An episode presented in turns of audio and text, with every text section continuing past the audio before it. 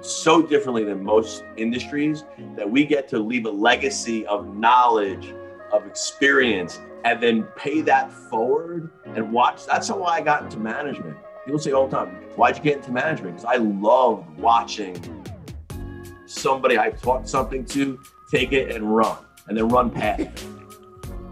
Welcome, everybody. I'm so amped up to have a, a personal friend of mine appear in our recent CEO series uh, for Vision, Hustle, Grit, and Gratitude. Today, I have the one and only Scott Greenfield. Scott's the president and CEO of Capstone Financial LLC.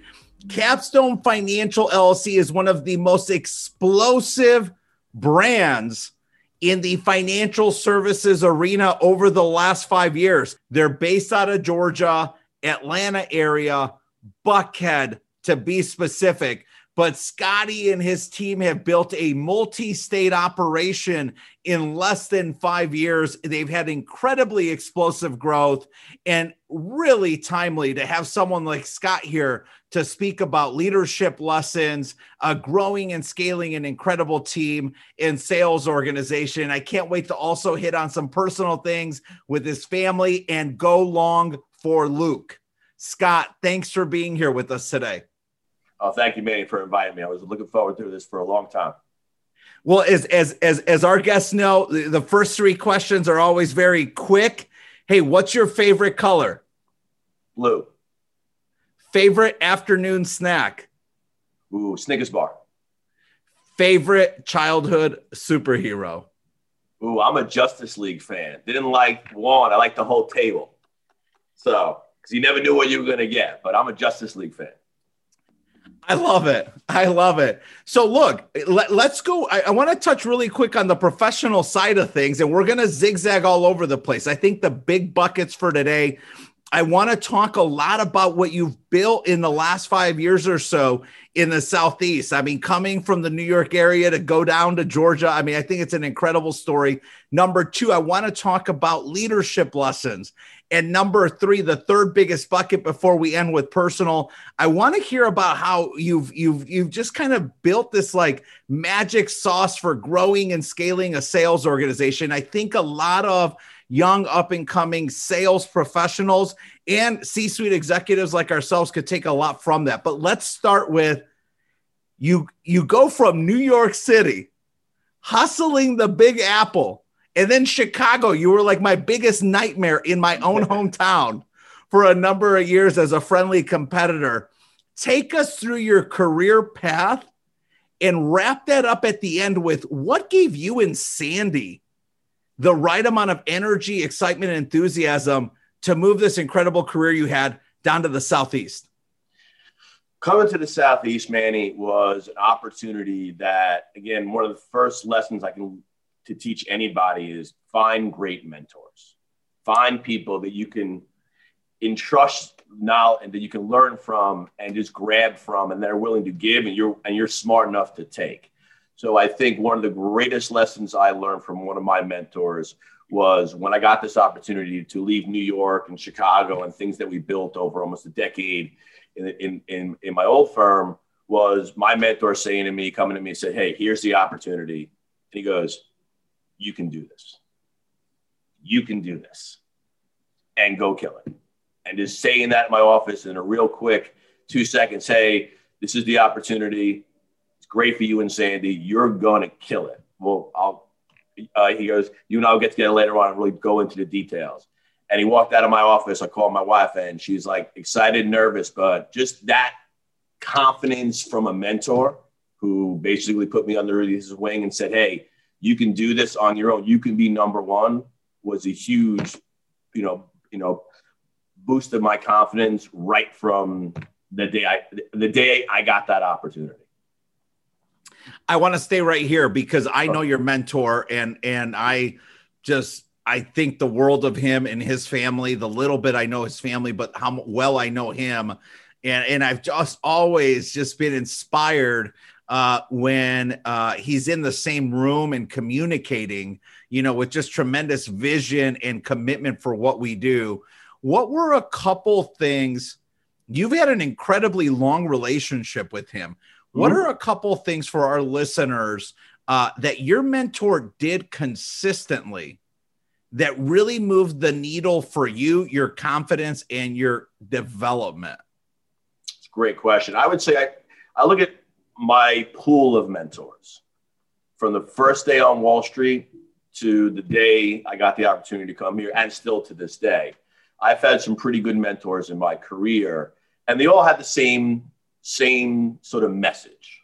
The message was you have the opportunity if you grind at it, put your head down, and just go to work. And that was universal for my first mentor, Tony, on Wall Street, teaching me how to prospect, how to know, you know learning about investing money to my last mentors. It's been the same message work hard, be a student of your craft, learn from people, give back, and you will be successful. And that's always been a message. And to me, that is always something that I'm looking to strive for. Who is going to be a next mentor in my library of mentors? I still lean on my old mentors from my old firm quite often. And I will always lean on them because uh, as, as long as they're willing to give, I'm willing to take. Uh, but I'm always looking for somebody to get that next bit of knowledge and opportunity to learn and, and, and become a student of the craft. And that's how I think being successful has allowed me to be successful because I'm definitely not the smartest person in the room when I'm in a room. You know, you you you you referenced uh, work ethic, which I I you know I just don't I don't know of anyone ever speaking of a great mentor in front of me that didn't acknowledge the fact that it took a lot of work, right? And and I think uh, my experience has been that the greatest mentors are one that really pour into us with not just what they know, but with just their time. You know, both professionally and personally. Let's talk a little bit about the the soft skills or the the areas where your best mentors have had a high EQ and the little things they've done and that you now do for the team you have, this incredible team you have down there in Georgia, and really a multi-state team now. Which congratulations on that and that explosion over the last four years. Thank but you. what are some ways that you now pour into the people on your team uh, uh, to tell them that you care and to help them get better? proving that it's a relationship, it's a partnership. And I think that's every mentor I had, and I think the relationships that I have today from past firms that I still have today and going forward, and I think and the relationships I've built down here since I've been here, it's been around relationships and building the trust that we're here together to, to build it together and truly caring about people's needs and wants outside of the office is I think that's where I think why I'm still close to my mentors because there's relationships like you and I. Our relationship is expanded way beyond just you and I's relationship over a decade. I look at you as a mentor in some aspects. Hopefully, you look at me as a mentor in some aspects. Is our, our, our wives have a relationships, allowing the family to grow in a way that you know business is business, relationship is relationship, but we're all here driving towards the same passion of being impactful to people we meet and impactful to our own families. So, uh, you know, that is one of the things that I've always admired, you know, when when I'm in your presence or we're together at conferences, whether it's in with the industry or internally, you know, the relationship the relationship equity that I think the outsiders perceive of what you've been able to create with your folks is just in a league of its own. Are there are there a couple things that you and Sandy are really passionate about, or a, a few things that the firm really obsesses about doing, which is what makes it such a great place, a great culture, uh, and an incredible organization to work for? Well, that's I think the the biggest thing about COVID is we is what we learned is the value of the relationships, just getting together, yes. having the ability of after a hard day work, after a long week, having the ability of just going out and just socializing uh, having our firm get-togethers that we have, spending, bringing the families together. I think that really is been one of the biggest, I guess, ahas about COVID is how important that is to an sure. organization and how that important is to my personal culture. And I think that's how we build a firm is around those relationships. It, it, one of the things I, I want to because I want to just stay on on on what you've been building in recent years yeah. uh, for one more question. I think this is yeah. really important. Um, I from the outside looking in, my impression has been is you not only retained some of the most incredible talent that was already within the organization, but a lot of this explosive growth can also be attributed to some of the key hires you've made since you arrived in the Atlanta area and specifically Buckhead. Talk to me just about your, hiring philosophy. You know, I, I, my impression is you hire teammates, not people to be the boss too, which I think is important to differentiate. There's the difference between being the boss and being the team captain. And, and my impression is you're a team captain, you hire great teammates. Share some of your hiring philosophies, do's or don'ts, or maybe lessons. Absolutely. I think one of the things I always try to, I guess, position myself and the firm is I'm a partner, not a boss. I will have to say no from time to time. It's not because I want to, it's because we have to, it's because it's the right business decision, but this is the reason why. So I'll be a part to help you grow your business. And I think my lesson of recruiting is really a simple, it's, it's, it's as simple as three questions. Simple three questions. And this is something I think you use in any sort of business from in any hiring or any position you're looking for.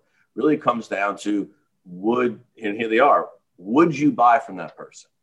Would hmm. you allow that person to be an advisor in your life and guide you and your family's life financially? Second question I always ask of myself and also of my staff, you know, my sales managers and my recruiters. Number two is simply, would you do would you do business with them as joint work partners and say this is my partner I'm doing business with? That's reputation. Are you willing to do that with this person? And the third uh, question we always ask is, can you socialize with somebody? And I always make a joke. Can we sit at the same table and not throw a roll at each other at one of our banquets or one of our awards events? Can you socialize and have, you know, and have some some camaraderie and some collaboration? And if those three questions are answered, those are the people we want to be part of our family. Now, where they are in their business could be, you know, two days, could be 25 years, 30 years, 40 years. But if those three questions are answered, we want them part of the family and they're going to be coming to us for the right reasons. Help grow your business, I'm going to partner with you. I'm going to help expand time. I'm going to help you expand your business. All the things that we should do in our seats and why people should come to us. Don't hit the don't hit the you know the ceiling. I want to break ceilings. I want you to come here to break a ceiling and get to a level that you can't even see yet. And that's something that was taught to me by one of uh, my mentors. Was like you don't see how good you are. You don't see how good you can be, and you don't see your success just believe in what I'm telling you and what we're telling you, you will yeah. get there. And you don't believe it until you get there. You turn around and go, huh, never thought I can get there, right? Never thought I can get there. So those are the types of things that I want to sort of picture when I'm recruiting somebody or talking to somebody about joining the family is do you see a ceiling? Do you see past that ceiling? And do you, can you get past that ceiling where you are today? And you need, can we partner together to get you to where you don't even see yet. And that's sort of my overall philosophy. Questions are important. That's culture. I don't want anybody in our organization that won't fit the culture, the collaborative culture. And from, from the perspective of why us, I'm going to make sure you're telling me you want to break that ceiling, we're going to break it. So I, I, I love the fact that you just read reference break the ceiling. You know, I wanted to pivot a little bit into uh, some of your leadership philosophies. You know, around servant leadership, growing and building an incredible team. And it takes me right to one of the questions I had, which I've always wanted to ask you this, and I never have. So I want I want to be clear right now. I've never asked Scotty G this question, and yet I've always been curious because of my time in Chicago and my familiarity with these two people. my perspective on breaking through ceilings is helping our people stand on our shoulders. And that's that's a, an analogy that i make often which is this is how we're going to help you through break through the ceiling. Standing on our shoulders. We stand on the shoulders of others to get to the next level. How the heck did you go out and get one of the best COOs in adam bass and one of the very best minds in advisor productivity and selling in teresa fitzgerald how the heck did that happen i'm a good salesperson no, uh, uh, uh, all kidding aside, relationships. That is the, the yeah. epitome of relationships. I was very, very lucky to partner with Adam when he was at my old firm overseeing Chicago, and we became very close personally and also very successful uh, professionally. And when the opportunity came down in here, I was always told, you are as good as your people. You're as good as your people. Our job is easy if I have great people. I get to play golf every day, right? But you got to have great people. So when the opportunity came up for Adam to basically say, "Hey, I think I want to get back. To, I want to. I want to bring the band back together and let's do the success again." It was a pretty easy conversation and perfect time, and that was relationship and leapfrog that one forward. Yes. Teresa and Adam were partners working together at their old firm opportunity came up. They always they always remained friends. Conversation happened, vision happened, and then I think anybody will come to you if you have the right vision and mission, right? And they believed in the mission of the firm and the vision of where where we uh, where we're going to take it. And again, I'm a good salesman, wink, wink. But uh, and they saw the future, and they said, "Come on." They were willing to make. They were willing to move their families and believe in the future. And uh, those are great partners for me. So it makes my job a little easier when you have great talent. Yeah, that's uh, you know that's really special. Uh, you know because um, I I just through social media, you know, I know of your recruiter. I think it's Caroline. Uh, you know, who seems incredibly sharp and talented. I, and I know of Whit Sanning. Mm-hmm. Uh, but I, you know, I mentioned Adam and Teresa because you know, we grew up in the same neighborhood while we grew up in the business. And while I didn't know them well, I've always known of them and had a tremendous amount of respect for the things that they were accomplishing and achieving in our extremely noble profession uh, in the Chicago market. So, congratulations again to you and your entire team that I don't know, uh, because I, I know that it's a really special story and it's a great organization. Yeah, uh, it's a it's, it's really a mix of what was here before. We, I, I got lucky. There was some unbelievably advised, some incredible advisors, some incredible people that were part of the firm. Uh, I was able to partner with them, and you know, one piece of advice that I can never give anybody: somebody coming in and taking over a whole firm, coming from a different state, coming from a different background, and taking over a different firm. Uh, a business coach once told me, "Listen, don't talk.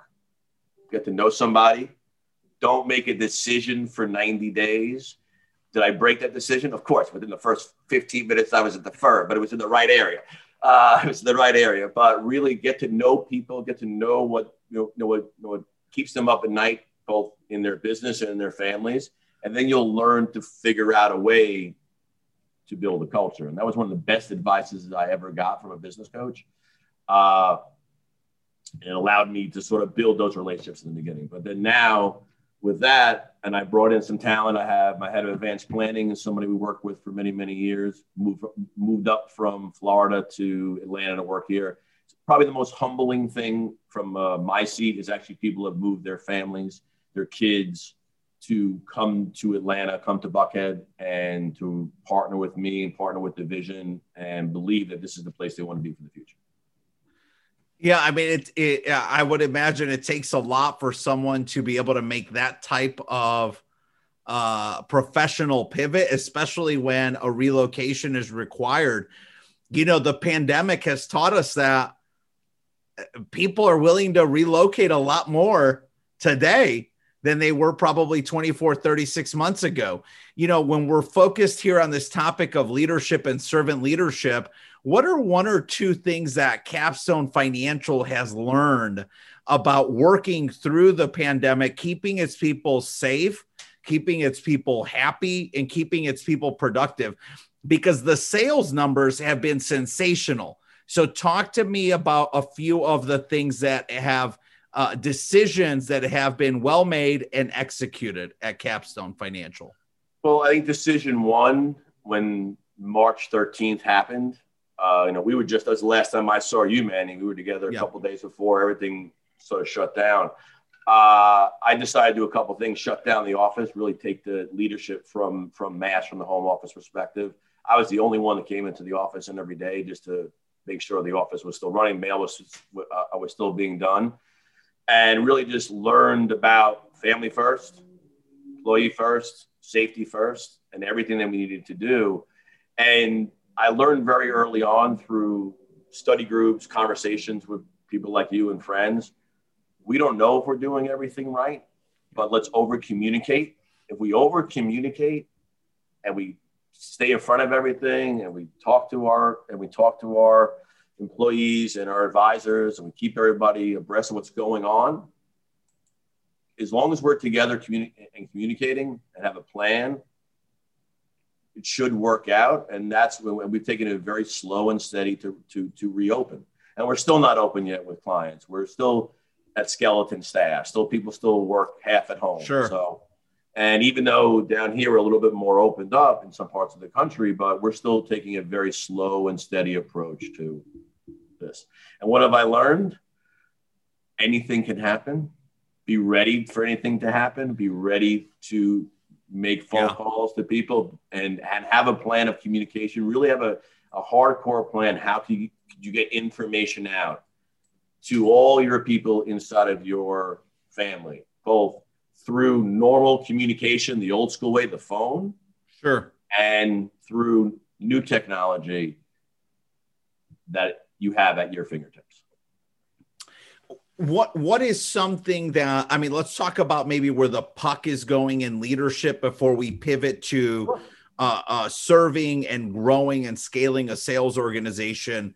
Uh, because I want to dig into that a little bit, but let's talk about a little bit about where the puck is going in leadership. What's What's something you've been thinking about? You and your team have been discussing that that you believe has some merit in applying or implementing in the way you serve, grow, and develop your people that could be helpful for our listeners to to be mindful of or start researching now? It's collaboration, it's teamwork, and it's access to information.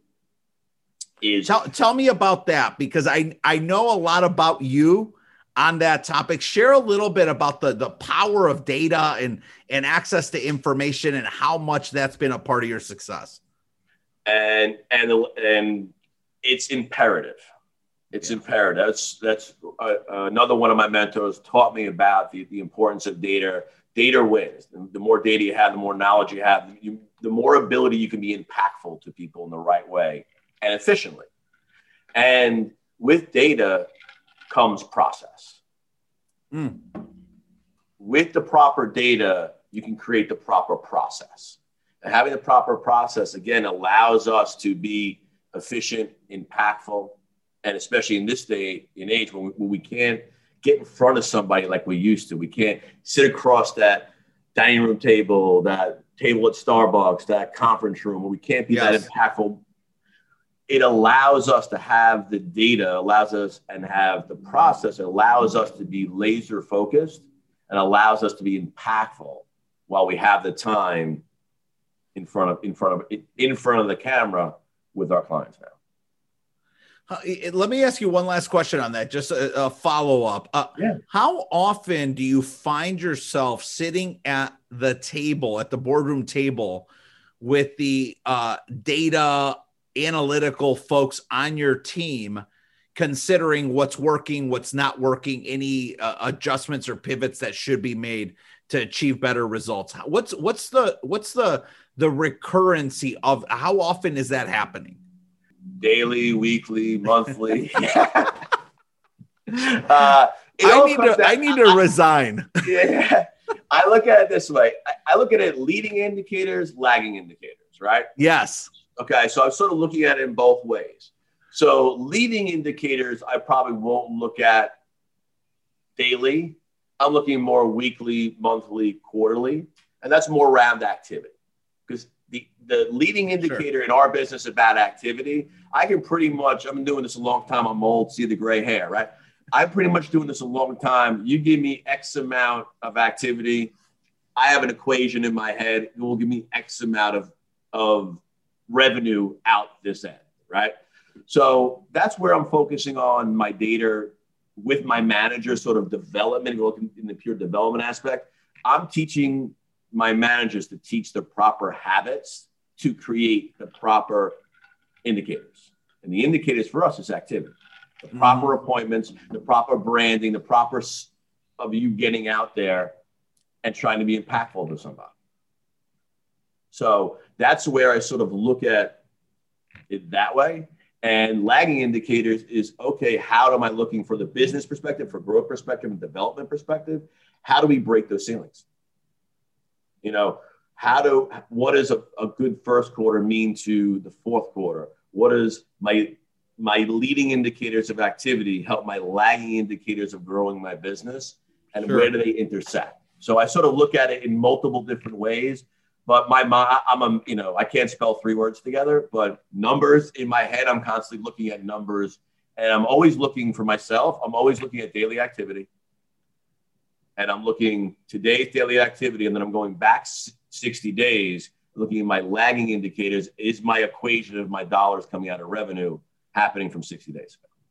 Because if my process is working, we should be getting revenue in a six to an eight in an eight week period from initial activity.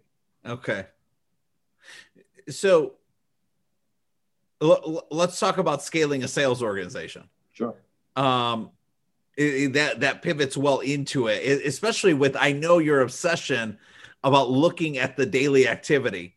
You know, what are what are the uh, you know a few, but at least three. What are a few, but at least three very specific characteristics or skill sets you're looking in the type of people that you are hiring on a daily, weekly, monthly basis at Capstone Financial? Same always fire and desire. Number one, they got to have fire and desire to not only be successful for themselves, but truly have a purpose of being impactful to who they interact with. It's a, it's a joint success in our business, not only financially, you do it really well, you can be financially successful, but you're missing the other piece of the puzzle. It means you're not being impactful. That's the way I look at the passion of you know of what I have. So the fire and desire to be that. Okay. The the work ethic and really in our business, and I'm was I banged my head against my cement pole numerous times in my career in my 27 years coachable. Having the ability of taking a mentor like us, our sales managers, from and allowing us to be impactful to you, and are you coachable enough to learn? And that goes from experienced producers to the brand new advisors coming into the industry. So those are the three things that I'm looking for. Fire and desire is number one. Are you hungry? Yeah. Are you willing to go after it?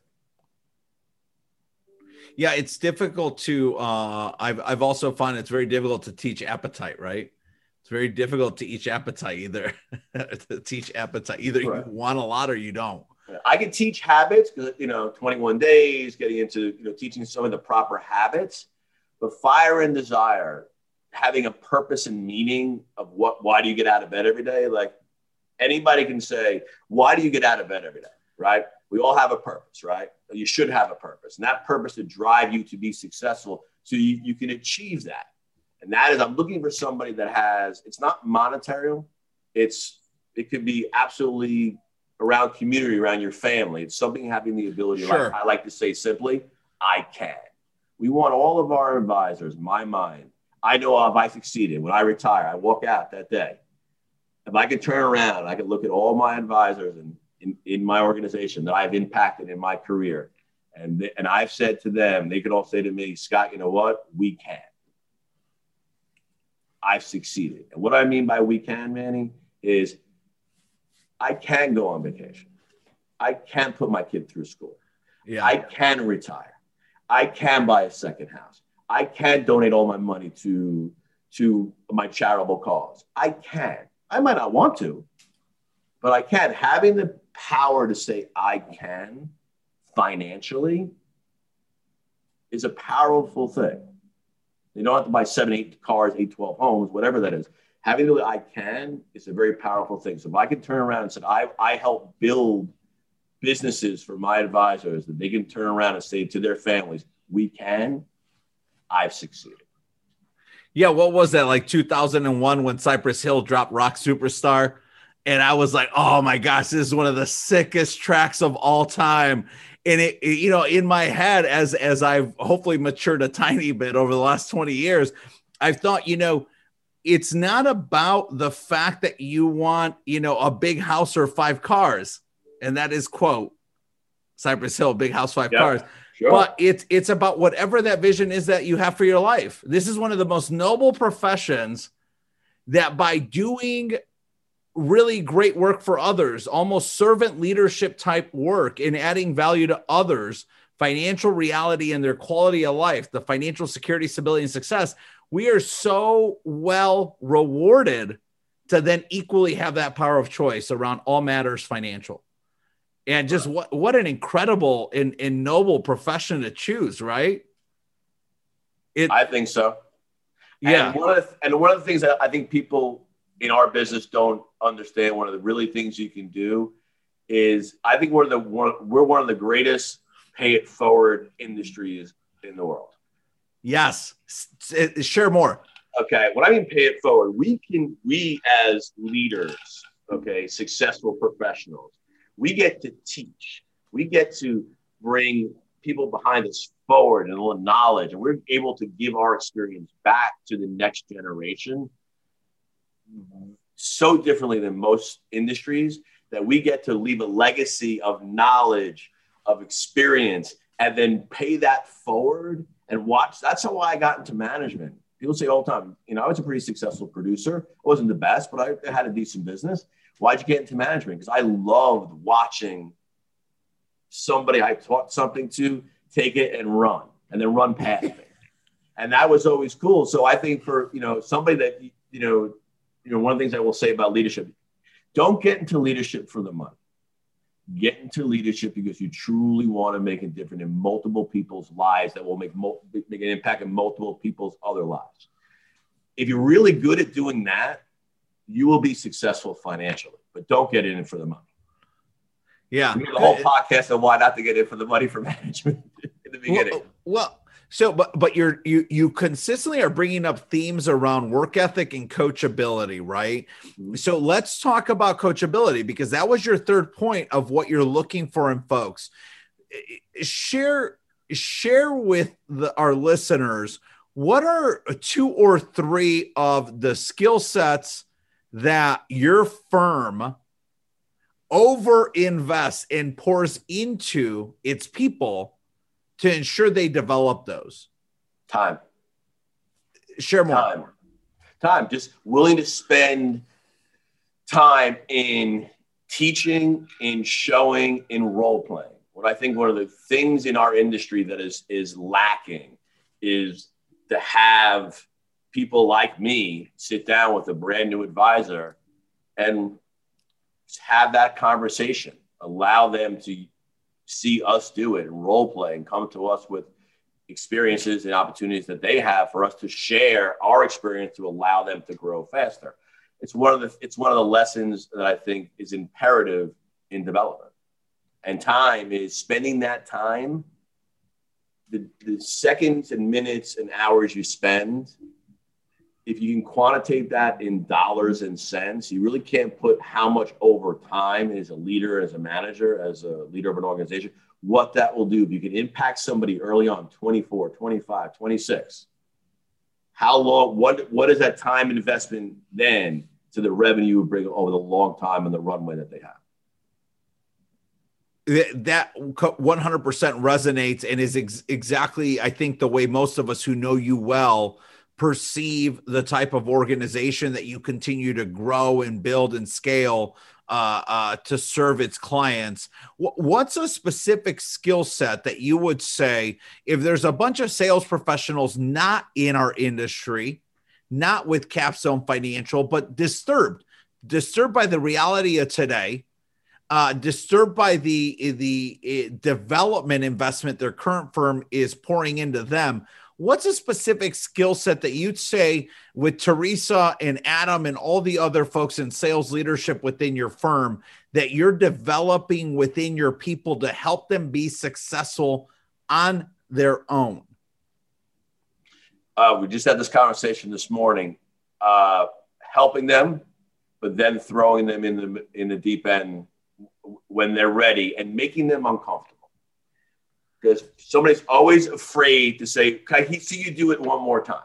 Yes, I see you do it one more time, and I will. And then sometimes I will just say, "I won't show up to a meeting because I know you're ready, and I want you to do it because I know you're ready." So teach, teach them how to fish, teach them where to fish, how to fish, and how to be great at it, and then just allow them to be great. And one of the things I try to do from a leadership perspective, I learned this again from another mentor, put people in positions of strength.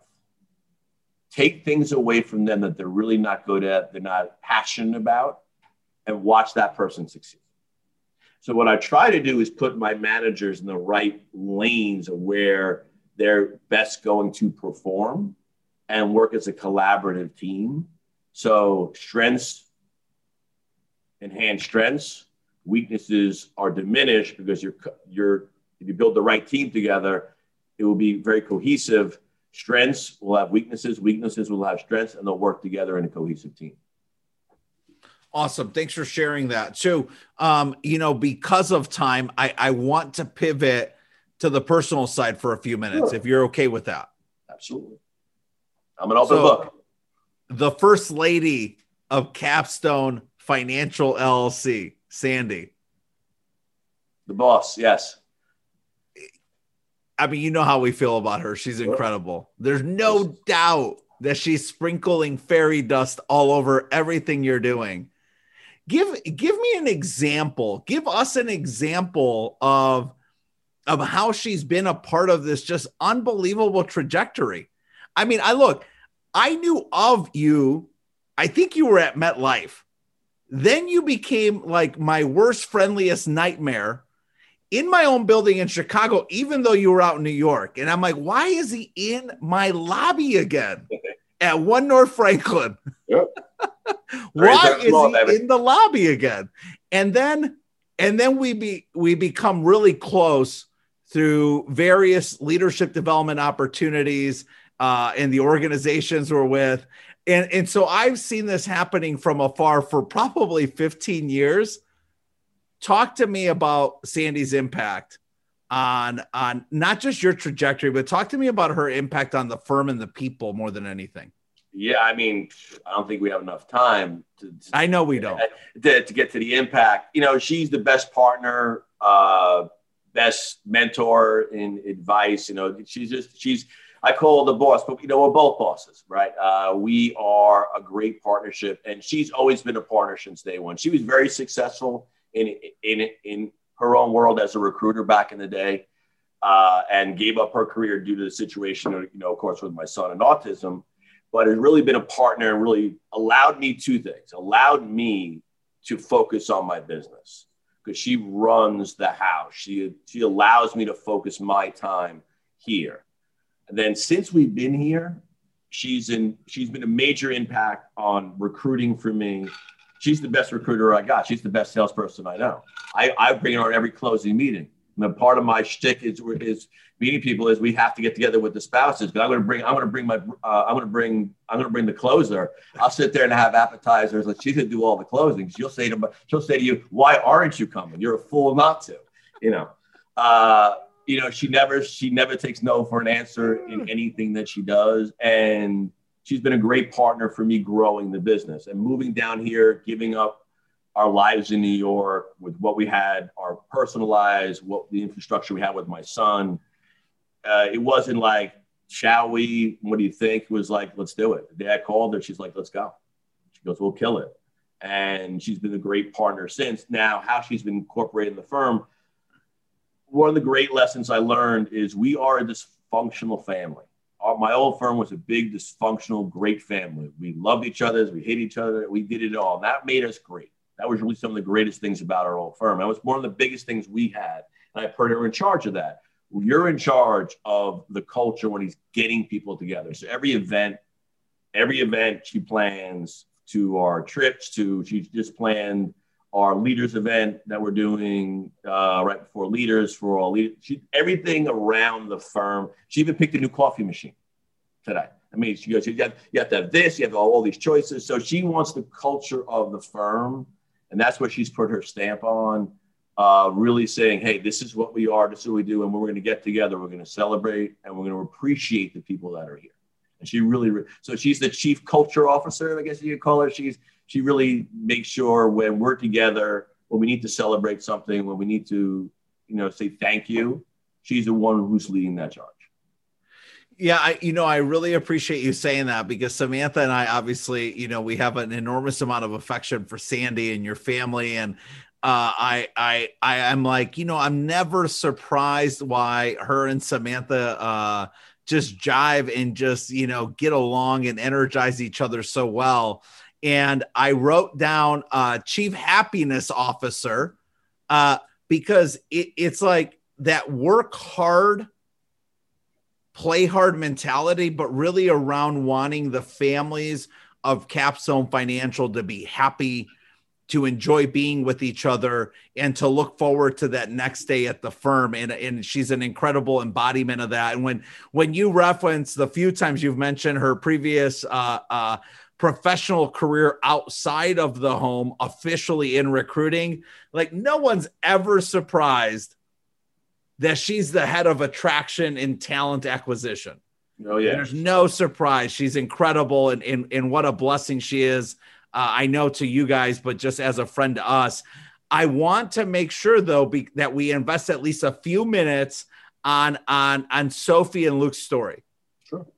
And in just an incredible story. I'm going to let you tell it, but every time I hear it, I just wish more people would take a minute to listen and and find just a minute and a dollar to get involved. Dollars are always good. We'll take every dollar. Uh, really, that's you know, again, to go back to what I said, having a reason to get out of bed. What it drives you. What, what's your passion? Uh, everybody has different passions. Mine is, you know, many people who know me were, were pretty open about it. Uh, I have, you know, 16 year old twins, a phenomenal daughter who's the best among best, and my son who's uh, you know who's autistic. So we have you know committed our time, our energy, and effort, and really my daughter and a couple friends a couple years ago, about almost actually it's almost a decade. Really started, Cole and Jesse, right? Cole yeah, and Cole Jesse Fowler, who, who, who are now both going to college. That's how old we're getting, right? Uh, they started the charity around raising money and awareness uh, for kids with autism, around flag football. It was really around kids, and you know that's what drives me is our philanthropic uh, endeavors. Go Long for Luke is, is the charity. Really founded, I said, by my daughter and Jess uh, and Jesse Cole Fowler, who are great, great kids. And we're just that's really what our passion is long term to build group homes, to really change the world. We always say when it comes to autism, people say to me, "Oh, I'm sorry." I never said, "Don't n- never say sorry." We were chosen.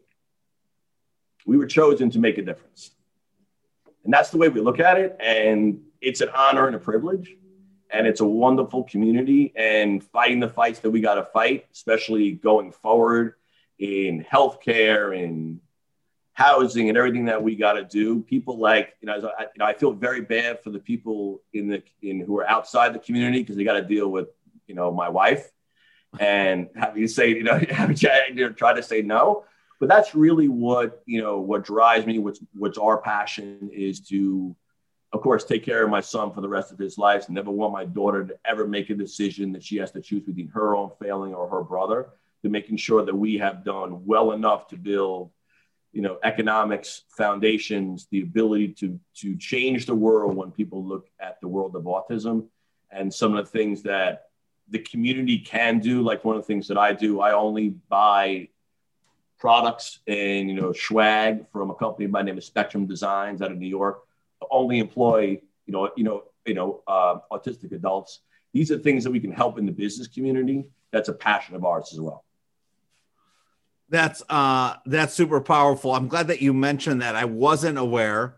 And you know that, you know, uh nobody loves swag as much as Nobody loves swag more than Manny does, absolutely. now I'll give you the name. They, they, do wonderful, wonderful things. That's what that's a goal of ours as well with the charity. Do some sort of business along attached to the charity while we're building group homes. Is to again the community gives a there's so much the community can do that they're just given a chance. And there's people like us who hopefully, you know, if I keep doing what I'm, what I bet, you know, been doing and keep working hard and, you know, I'll have the ability to create things between economics, my community, my voice, where I'll be able to bring more people together to make a huge difference in the. So, other than the fact that you reference Go Long for Luke, is there a site or a Facebook page? GoLongForLuke.org. There's a big button that says donate. Feel right. We actually just gave, we made a donation today to the JCC in Atlanta uh, to help build a gym inside the, uh, so a sensory gym inside the JCC. So that's what we're doing right now because, because of COVID. We've done, we've, we've partnered with other charities to to figure out ways to help places help reopen and do things for the community. Well, I, I will tell you, um, I, you know, man, hey, look, um, as, as, someone who has had the privilege to get to know you, I'm, I'm incredible, uh, incredibly grateful for your time today, for your willingness to always pay it forward. And in the spirit of what I know that uh, Sophie, Luke, Sandy and you embody. We also want to pay it forward. So, on behalf of Ava, Atlas, Samantha, and I in Mass Mutual will be making a $2,500 contribution uh, in honor of Luke and Sophie's incredible work to go long for Luke. And look, you know, uh, unique times call for unique gestures and commitments and efforts from folks. And I just cannot think of a more meaningful organization, a more meaningful family to really stand up and support. And so, Scotty G, that's being sent with a ton of love from our family. And, and we're just so thankful that you were willing to get on here for almost an hour and, and uh, jibber jab with me and just drop some nuggets. Uh, listen, uh, thank you for you know, allowing me to be here inviting me. It was great. You know, I would say if our wives don't get together soon, they're going to lose it. You know, they have to get there. You know, they've been texting for over a year since the last time we saw you guys. So hopefully that'll be happening real, real soon. But you know, from me to you, you know, you're you're a friend, somebody that we share ideas all the time, and this is part of what our family's about. To everybody else who could be listening to this, one thing I would always say, one thing uh, one of my mentors, Rick, always says to me he repeats it all the time is you can't outwork me. And that's something say to yourself can't outwork me. And if you if you outwork me the only reason i'm sitting in the seat i'm sitting in the only reason i have the opportunity that i have the only reason i have any sort of success is because i was refused to outwork. And one of the things i'll, I'll leave you on this on coaching one of the hardest things i ever had to do was learn how to be coached. Most people who talk to me in my 20s and my 30s, they would say, Who's on that podcast? Greenfield is the hardest hand in the world. It, it, it, took me a long, long, long, long, long time to learn how to be coachable. And once I did, once I stopped fighting the machine and learned how to be coachable, I went from this to this. Yeah, awesome. Great parting thought. Scotty G, appreciate you, brother. Thank Have a wonderful week, man. You too, Bob. All right. Much love to the fam. Thanks. Too, Thanks for tuning into this week's episode.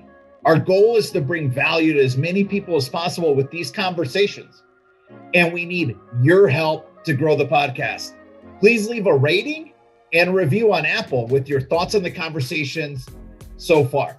Thanks in advance. And until next time, keep attacking your life with grit and gratitude.